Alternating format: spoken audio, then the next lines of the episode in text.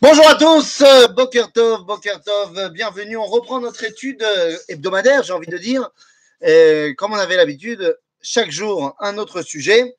Et c'est vrai que d'habitude, le lundi, eh bien, on étudiait la Tefila, mais comme hier, on a fait un grand cours sur Yom HaShoah, donc hier soir, on a fait un cours sur Yom HaShoah, donc j'ai changé, interverti. Aujourd'hui, on voulait faire le cours de Yom HaShoah, le cours de, en fait, il y en a des Yoma, on fait à l'envers. Aujourd'hui, on revient dans notre étude de la Tefila.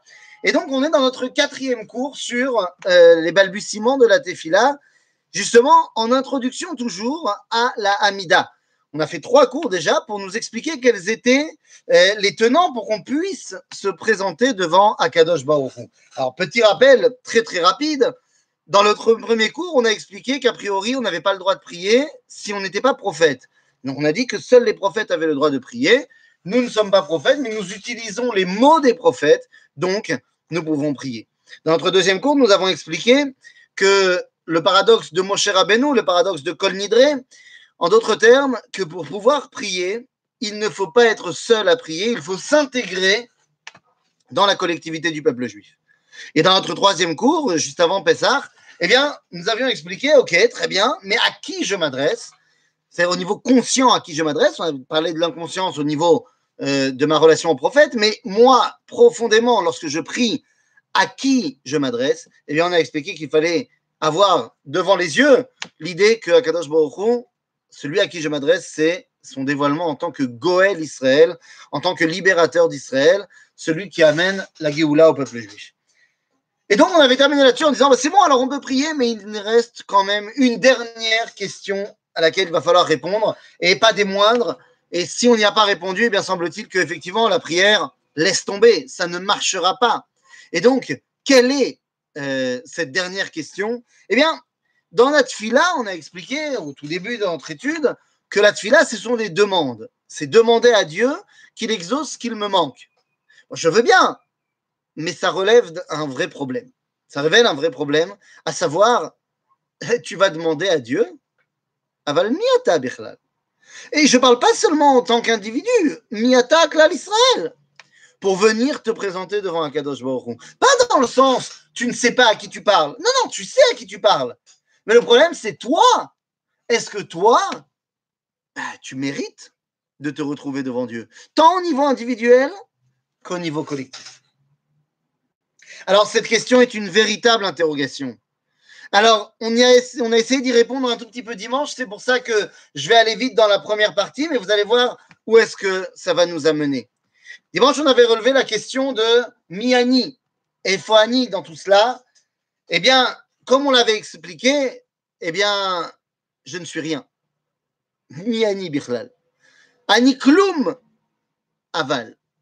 Je ne suis peut-être rien, mais ce rien en question, c'est le créateur du monde qui a décidé de le mettre ici. Et donc, ça veut dire que je ne suis pas si rien que cela. Je vous ramène ici donc euh, l'enseignement du Rav qu'on avait étudié dimanche. Je vous ramène au cours de dimanche. Qui suis-je euh, pour bien euh, voir cela en profondeur? Et je vous lis le texte. Nous dit le Rav dans Latreia sur la question de Modéani. Il explique ça au niveau du mot ani. Adam atzmo be'atzmo. On est concentré sur nous-mêmes. Elohim bekirbo. Nous avons une lumière divine qui nous pénètre.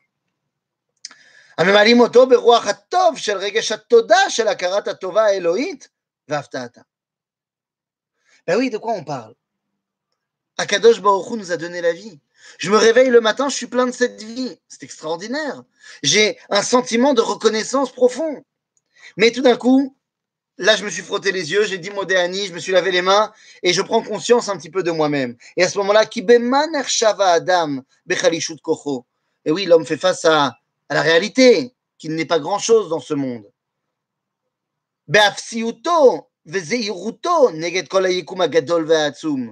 Et comme j'ai parlé de l'exemple des chutes du Niagara, Miani, face à cet univers incroyable. Vekorot Abria Adirim Vaniflaim Aotrimoto. Mirov Shimemon Leumatam, face à cette petitesse qui est la sienne comparée à l'univers, eh bien, Oved à Adam et Tochena Anishelo, il pourrait perdre son, bah, son intérêt en lui-même. À ce moment-là, Omnam, Be'ahir alav, oto aor shel akarat tova Elohit. Lorsque à ce moment-là, tout d'un coup, il se rend compte que c'est Dieu qui lui a donné la vie. וכל הסעיפים הקדושים כבירי עוז הקודש שהיא מאירה בקרבו, il se rend compte qu'en fait, tout le monde entier qui a été créé, ben lui aussi, il a été créé par le même créateur.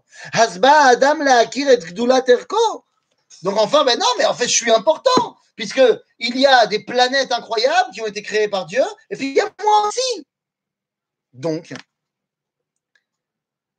à ce moment-là, il se rend compte, et gdulat erko, et aniuto, son moi profond, il en prend une conscience importante. Et donc il comprend qu'il n'est pas annulé dans ce monde. Il participe à ce monde. Enfin, il peut dire à pleine bouche, moi.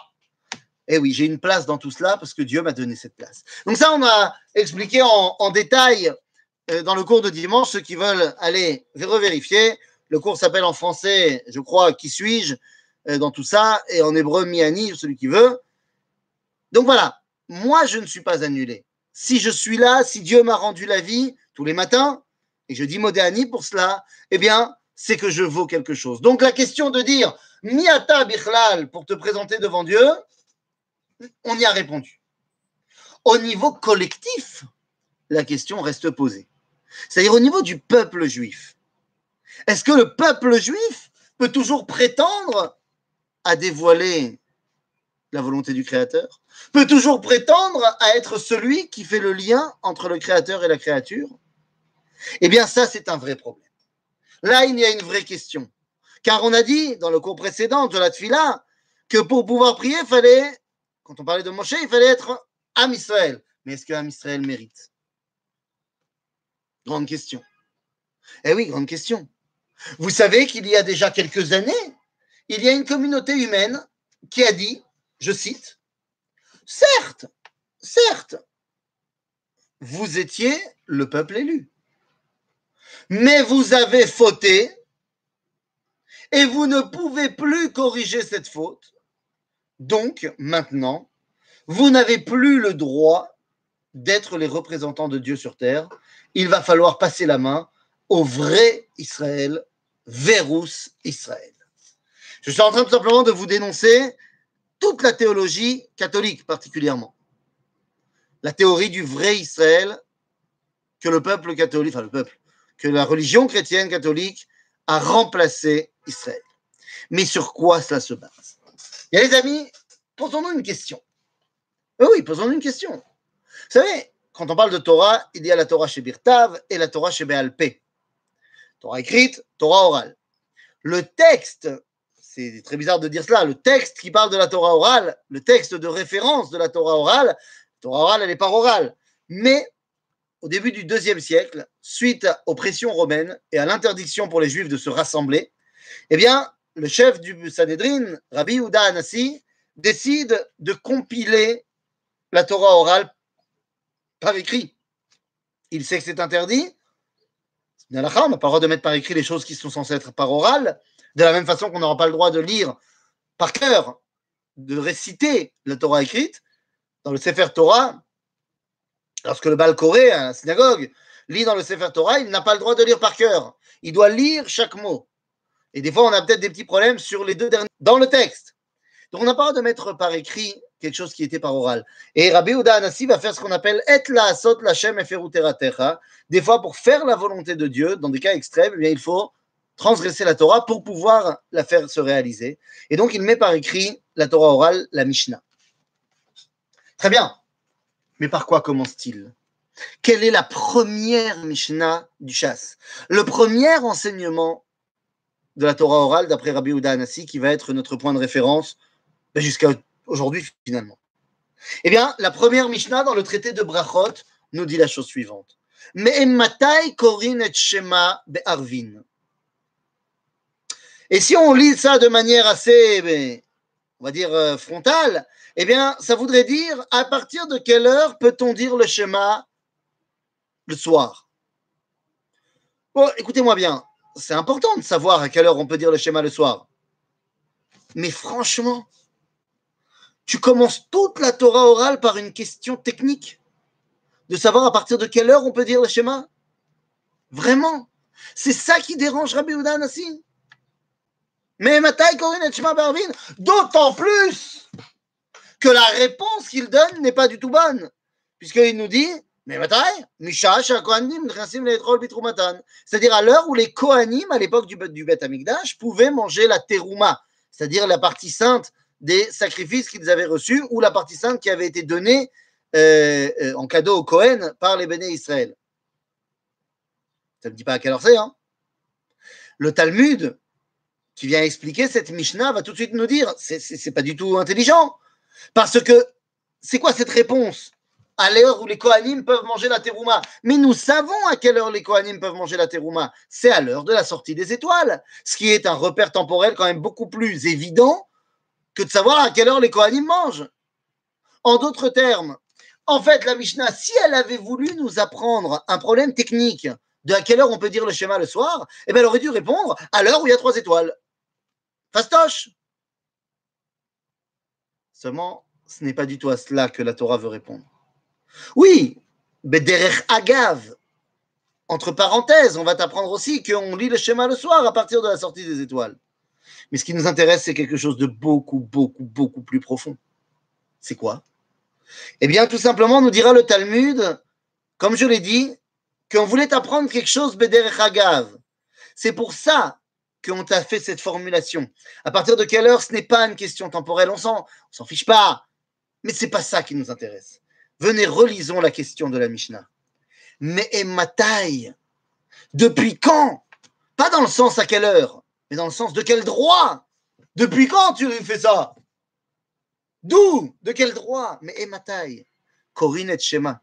L'ikro et Shema, ça veut dire proclamer que Echad. Donc, être celui qui est le vecteur du dévoilement divin.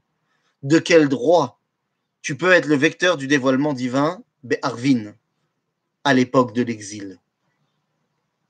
Arvin, c'est le soir, la nuit. La nuit dans la littérature talmudique, c'est l'exil. Voilà une question. De quel droit le peuple juif continue-t-il à être le vecteur du dévoilement divin en période d'exil? Pourquoi cette question? Mais bien, pour une raison très très simple. Mais oui, les chrétiens, eux, disent qu'on ne peut plus être le vecteur du dévoilement divin. Pourquoi? Eh bien, parce qu'on ne peut plus corriger nos fautes. Mais qu'est-ce que cela veut dire? Vous savez, lorsque on faute, eh bien, il y a tout un stratagème pour revenir au niveau avant la faute. Ce stratagème, il est fait de trois choses. Slicha, Mechila, Vekapara. Slicha et Mechila peuvent s'obtenir par la Teshuvah. C'est le point de départ tu as fait quelque chose de mal, il faut faire tes chouvas, c'est-à-dire regretter ce que tu as fait, exprimer ce que tu as fait et promettre de ne plus le refaire, tout simplement.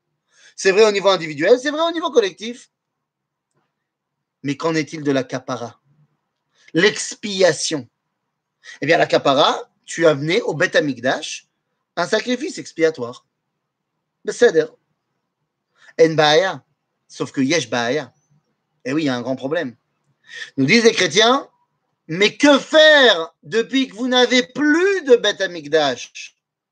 Vous n'avez donc plus de Misbéar Kapara?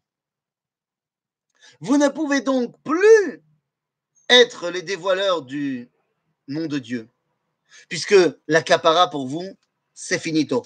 D'ailleurs, les chrétiens n'ont même pas besoin d'aller chercher une faute quelconque qu'on aurait pu faire, puisque je vous rappelle que d'après la théologie chrétienne, nous sommes tous fauteurs.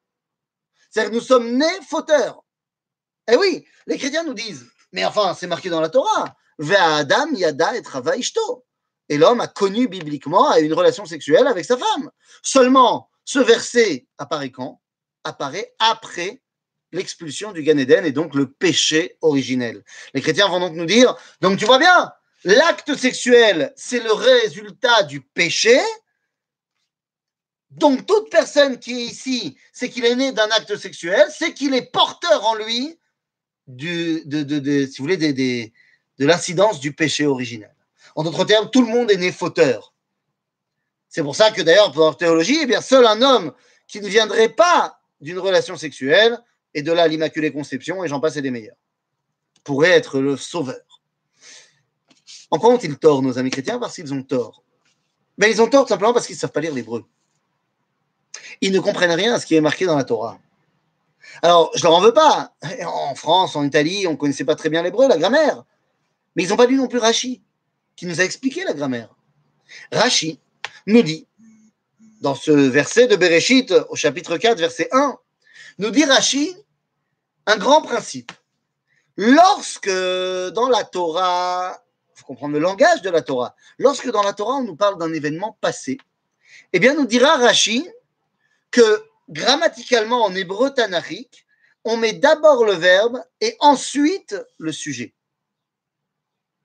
Vayar Abraham, par exemple, et Abraham a vu. Mais lorsque dans la Torah, on nous parle d'un événement passé et on nous met d'abord le sujet et ensuite le verbe, comme ici, Vea Adam Yada, et travaillishto, et Adam connu sa femme, nous dit Rachid, ce n'est pas du passé, c'est du passé antérieur. En d'autres termes, ça nous raconte un événement qui s'est passé encore avant l'événement qu'on vient de te parler. En d'autres termes, quand est-ce que ça s'est passé vers Adam Yada et Trava Ishto? Eh bien, dans le Gan Eden, avant la faute. Nous ne sommes donc pas du tout nés fauteurs. Par contre, nous pouvons fauter. Et la question revient. Si l'homme Israël continue à fauter et qu'il ne peut plus amener son korban kapara, que faire? Eh bien, c'est là qu'on retrouve notre Gemara qui nous dit à quelle heure on peut dire les schémas? C'est-à-dire depuis quand on a le droit d'être vecteur du dévoilement de Hachem Echad? À partir du moment où les Kohanim peuvent manger la terouma. Et la Gemara nous expliquera tout simplement c'est quoi cette histoire de Kohanim, Trouma? Un Kohen, il peut manger la terouma à partir de la sortie des étoiles. Disons, monsieur Cohen, qui travaille aujourd'hui, c'est son jour de boulot au Beth Amikdash. Et il vient de recevoir euh, Matnot Keuna, il vient de recevoir des pommes mitrouma. Donc ce sont des pommes à manger en état de pureté, de sainteté. Il est très content, il se dit ce soir, on va se faire une, une tarte aux pommes fantastique à la maison. Et donc, il est avec son sachet de pommes. Il est très content. Il est 4 heures de l'après-midi. Il sort de sa garde au Beth Amikdash et il se prépare à rentrer chez lui. Il va annoncer à sa femme et ses enfants ce soir, tarte aux pommes Bigdoucha. Et là, terrible, en descendant les marches du Beth Amikdash, eh bien, il glisse sur une peau de banane que quelqu'un avait jetée là. Et là, tout le monde pense qu'il va se rétamer, mais pas du tout. Car notre Cohen est un champion olympique de breakdance. Il réussit avec une main à se rattraper, à faire un salto arrière et à retomber sur ses pieds. La folie, le public est en délire. Ouah, Cohen Le seul problème, c'est que là où il avait posé sa main pour faire son flippé double salto arrière, eh bien, sa main a touché un lézard mort qui était là et qui traînait par là. Résultat des courses, maintenant, notre Cohen a la classe, mais il est tamé. Et donc, il ne pourra pas, dans cet état-là, manger sa tarte aux pommes, ni même la préparer. À ce moment-là, nous dit la halacha, que fait-il? Eh bien, il doit aller au mikvé avant la tombée de la nuit, avant la sortie des étoiles. Et à ce moment-là, il pourra manger de la terouma. Et demain matin, le lendemain matin, il amènera un korban, un sacrifice d'expiation au Beth Amikdash il emmènera un korban kapara au Beth Amikdash. Nous pose tout de suite la question dans le Talmud, et si jamais il n'y a pas demain matin, il n'y a pas de Beth Amikdash demain matin, il a disparu pendant la nuit, Azma, qu'est-ce qu'il fait? Et là, le Talmud dit, la kapara n'empêche pas. Et voilà la réponse à nos amis chrétiens. Certes, nous n'avons plus de misber kapara depuis 2000 ans, mais ce n'est pas ça qui va nous empêcher de pouvoir dévoiler Dieu dans le monde. Akapara l'homme et kevet. Donc, pas de problème. Maintenant que j'ai répondu à cette théologie chrétienne erronée, eh bien, je peux y aller. C'est bon. Alors, allons-y. Alors, allons-y. Maintenant que je suis libre de toute faute au niveau collectif, eh bien, je me présente devant Dieu et je vais lui demander bah, tout ce que je vais lui demander dans la Mida. Attends, attends, attends, non, non, non, deux secondes. Deux secondes. Tu vas demander à Dieu de te donner des choses? Ok. Mais excuse-moi, est-ce que tu mérites? Est-ce que tu mérites? Quand on a commencé le cours, on a dit Miani et Birlal peut demander. Ça, on a expliqué, je vaux quelque chose. D'accord? Ça, c'est dans l'essence. Mais dans les faits, Dans les faits, tu vas demander à Dieu qu'il te donne une glace. Sauf que toi, tu viens de lui désobéir. Alors, hier, euh, j'ai discuté avec quelqu'un au téléphone qui me disait, mais j'ai une amie, je comprends pas. Euh, elle, est, elle en conflit permanent avec Dieu. Et euh, elle dit, je comprends pas, je lui demande plein de trucs, il me donne jamais rien. Et après m'avoir présenté un petit peu l'ambiance de la copine en question, elle me raconte que c'est une personne qui, comment te dire ça gentiment, elle s'en fout un petit peu de ce que Dieu lui a demandé de faire dans la vie. C'est-à-dire que la Torah et les mitzvot, c'est pas vraiment sa tasse de thé. Et elle dit, je comprends pas, moi je demande pas un truc à Dieu et il me donne pas. D'abord, je lui ai dit, d'abord, tu sais pas s'il te donne ou s'il te donne pas. Euh, prends un tout petit peu de recul. Mais au-delà de ça, attends, toi, tu passes ta journée à contredire ce qu'il t'a demandé. Pourquoi tu veux que lui soit sympa? En d'autres termes, tu vas demander à Dieu qui te donne plein de choses. Mais Dieu, il peut te répondre, mais mon coco, à ta malheur Avérote, tu es plein de fautes. Je parle pas hein, au niveau du clan Israël. Ça, on a répondu. Je parle toi. Toi, individuellement. Tu vas lui demander plein de choses à Dieu, mais toi, toi, tu as fait des avérotes. Donc, comment tu te permets de venir demander des choses? Tu es en règle avec lui? Eh oui, c'est une vraie question. C'est une vraie question. En d'autres termes, il semblerait que si on ne fait pas teshuva avant de faire la tefila, eh bien, ça ne sert à rien de prier. Parce que c'est l'offert. Enfin, c'est complètement, euh, euh, j'allais dire, euh, hypocrite.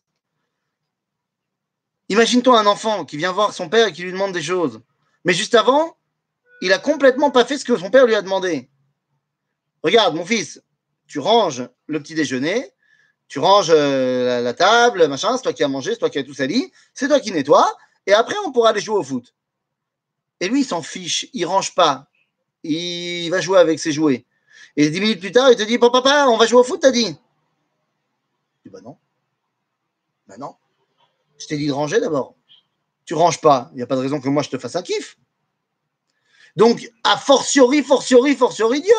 Alors vous allez me dire, Dieu, il n'a pas besoin, il est au-delà de tout ça, il peut, s'il veut. D'ailleurs, s'il veut, Dieu, il te donne, même si tu ne mérites pas. Mais de mon point de vue, je ne peux pas me présenter vers lui si je ne mérite pas. Et si je suis plein d'avérotes, ben je ne mérite pas. Et donc, eh bien, il faut, pour pouvoir commencer la tfila, il faut faire tu vois. Et nos sages le savaient très bien. C'est pourquoi nos sages ont décrété qu'avant de commencer la tfila, on allait dire une phrase. Une phrase. Et cette phrase, c'est toute notre tchouva. Avant de commencer la Hamida, on dit cette phrase. Adonai sefatai tiftach, ufi agid teilatecha. Cette phrase, c'est la tchouva. D'abord, il faut savoir d'où elle vient, cette phrase. Adonai sefatai tiftach, ufi agid teilatecha. C'est une phrase qui vient de Teilim. C'est Teilim Nun Aleph au verset Yud Gimel. Yud Zain, Teilim, chapitre 51, verset 17. Qu'est-ce que cette phrase vient nous dire? Dans quel contexte le roi David a-t-il dit cette phrase? Eh bien, je prends le Teilim avec moi et tout de suite je comprends. Puisque le Teilim me dit que David a écrit ça après sa faute avec Bathsheba. Et voilà comment cela commence. Tout de suite, David dit, s'il te plaît, annule mes fautes.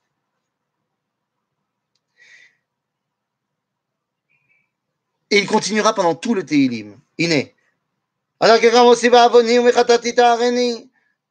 Purifie-moi de ma faute.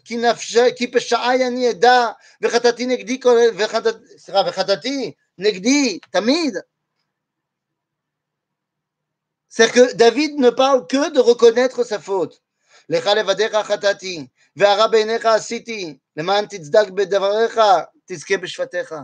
J'ai fauté devant toi. David ne cherche pas d'excuses.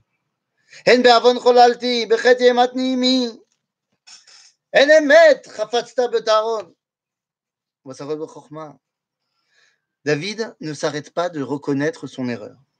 Et il lui demande donc à Dieu, surtout, surtout, Lev Taor Barali Elohim, Veruach Naron Chadesh Bekirbi.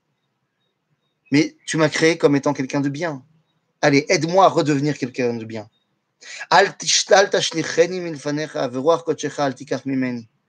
Ne m'abandonne pas, je veux revenir vers toi. En fait, tout ce Teilim, c'est la grande tchouva de David. Et il termine sa tchouva en disant Adonai sefatai tiftach ufi agid teilatecha. En d'autres termes, Chazal aurait dû dire qu'on dise tout le Teilim Nunalef avant la tfila. Bon, ils ont eu pitié de nous et ils nous ont mis que la dernière phrase de conclusion. En d'autres termes, cette phrase vient nous dire ani choser bichuva al maasai. Mais en quoi cette phrase, j'ai compris quand on la met dans le contexte du Teilim, mais en quoi elle toute seule veut déjà dire que c'est tchouva Eh bien, simplement parce que c'est Adonai, c'est Fatah Tiftar.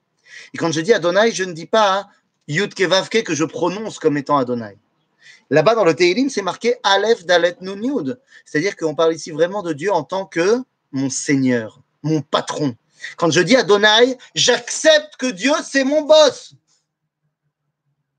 En cela, je viens dire, ben voilà, donc j'accepte ton autorité, donc j'accepte de revenir vers tes commandements et je regrette ce que j'ai fait de pas bien que tu m'avais dit de faire. En d'autres termes, Adonai, c'est Fatah, Tiftar, Ufeagit, c'est la terra, Zeatshuva. Donc une fois que j'ai dit cette phrase, très honnêtement, je ne suis pas un, robot. On a déjà dit ça. Quand je prie, je ne suis pas un robot. Et celui qui robotise quand il prie, qu'il arrête de robotiser. Donc quand je dis Adonai, c'est Fatah, Tiftar, en fait, je fais tchouva. Ça, c'est vrai pour le début du Basouk. Adonai, c'est Fatah, Tiftar. D'ailleurs, Rashi, dans son commentaire de Teilim, dira Mazé Adonai, c'est Fatah, Tiftar, Machol li veten li pitron pe. Pardonne-moi et ouvre ma bouche. Sauf que Rashi continue en disant Ufi agid tehil la techa. Mazé Ufi agid tehil la techa. C'est ce qu'on dit. Adonai c'est Fatah et Tiftar. Ufi agid tehil la techa. Aval, qu'est-ce que c'est Tehila. Mazé Tehila. Tehila, ce n'est pas Hallel. Ça ressemble à Hallel, mais ce n'est pas Hallel. Hallel, Hallel, ça veut dire quoi les Hallel Eh bien, Hallel, ça ne veut pas dire louer. Dans tous les sidorim qui sont traduits, on dit Hallel, ça veut dire louer. Non, faux. Louer, c'est les Shabbat. Remercier, non, faux. Remercier, ça veut dire les Hodot. Euh, glorifier, non, faux. Glorifier, c'est les Fa'er. Que veut dire les Hallel Il veut agrandir Dieu. C'est l'Agdil. Mazé les Hallel. Les Hallel, eh bien en hébreu, le mot Hallel, les Hallel, la racine verbale, vient de la racine Halef Lamed Lamed. Halal. Pas halal. Halal. En fait, ça vient de quelque chose. Vous savez, en hébreu, quand on dit un livre, on dit Sefer. Lorsqu'on veut définir de quel livre on parle en particulier, on utilise ce qu'on appelle l'article défini. Ha-sefer. L'article défini, ce n'est pas seulement un hey avec un patach en c'est également un point dans la lettre suivante. Ce point dans la lettre suivante, c'est comme l'accent circonflexe en, français. Il vient nous expliquer qu'il y avait une lettre à l'origine qui est tombée. Cette lettre à l'origine, c'était un lamed. On peut le voir dans la Torah. Lorsque Yosef arrive à la rencontre de ses frères, eh bien ses frères lui disent Oh, hine halazeba. Voici le, ce rêveur qui arrive, le rêveur de ses rêves. Et ils disent pas hine ba la chalomot hazé, comme on dirait en hébreu moderne, mais ils disent hal lazé, hal lazé, en un mot. De la même façon qu'à Hanouka, on ne dira pas anerot à Elou, mais on dit anerot à lalou. Donc l'article défini à l'origine, c'était hal, pas seulement ha, mais hal. Et donc, lorsque tu peux prendre un mot de deux lettres et en faire une forme, euh, euh, une racine, c'est-à-dire grammaticale, il faut trois lettres, donc tu vas doubler la consonne. De hal, qui est l'article défini d'origine, eh bien, le verbe, la racine deviendra halal, lehalel. En d'autres termes, lehalel, ça veut dire définir. Mais définir qui? Lorsque tu dis Alléluia, tu essayes de définir Dieu. Mais attention, je vous arrête tout de suite. On ne peut pas définir Dieu. Bien sûr que non. on ne peut définir que ce que Dieu laisse nous faire entrevoir. D'ailleurs, quelle est l'origine de tous les Hallel L'origine de tous les Hallel, d'après le Talmud dans le traité de Psachim, c'est la Shiratayam. Shiratayam, c'est l'origine du Hallel. Et dans la Shira, Aziashir Moshe, eh bien, on dira à un moment donné, Ze Eli Et je fais ce geste-là parce que Rachid dira, Ze, c'est quelque chose qu'on peut pointer du doigt.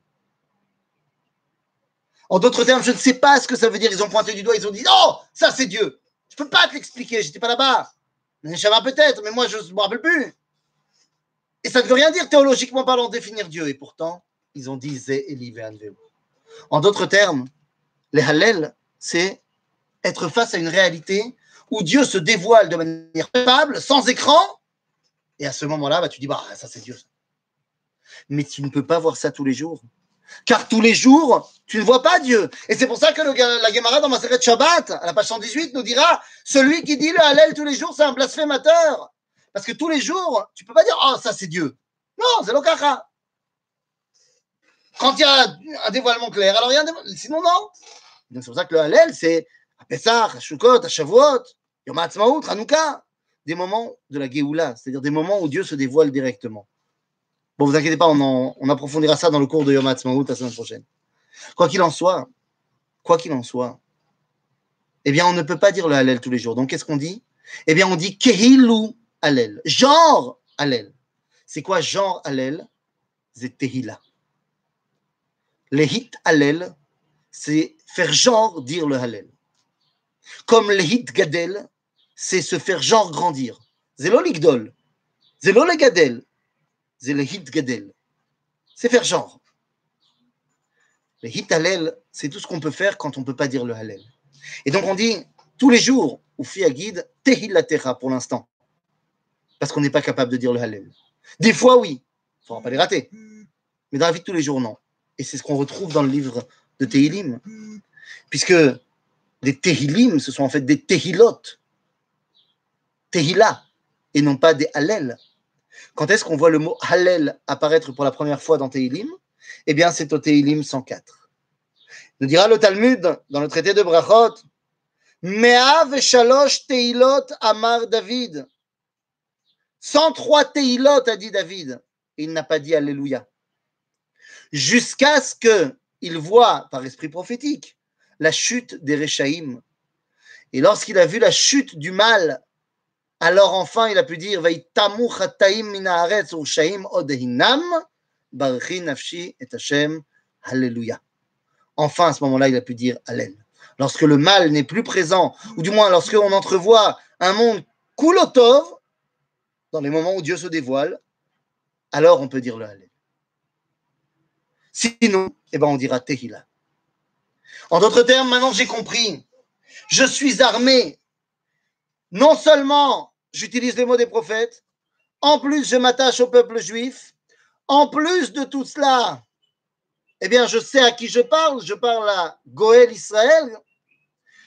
Je suis quelqu'un qui mérite de m'adresser à Dieu tant en tant que nation, car je reste celui que Dieu a choisi pour le dévoiler, et en tant qu'individu, parce que j'ai fait échouva avant de m'adresser à lui, je suis donc propre de tous mes péchés, et je peux donc me présenter devant le Créateur et commencer ma tfila.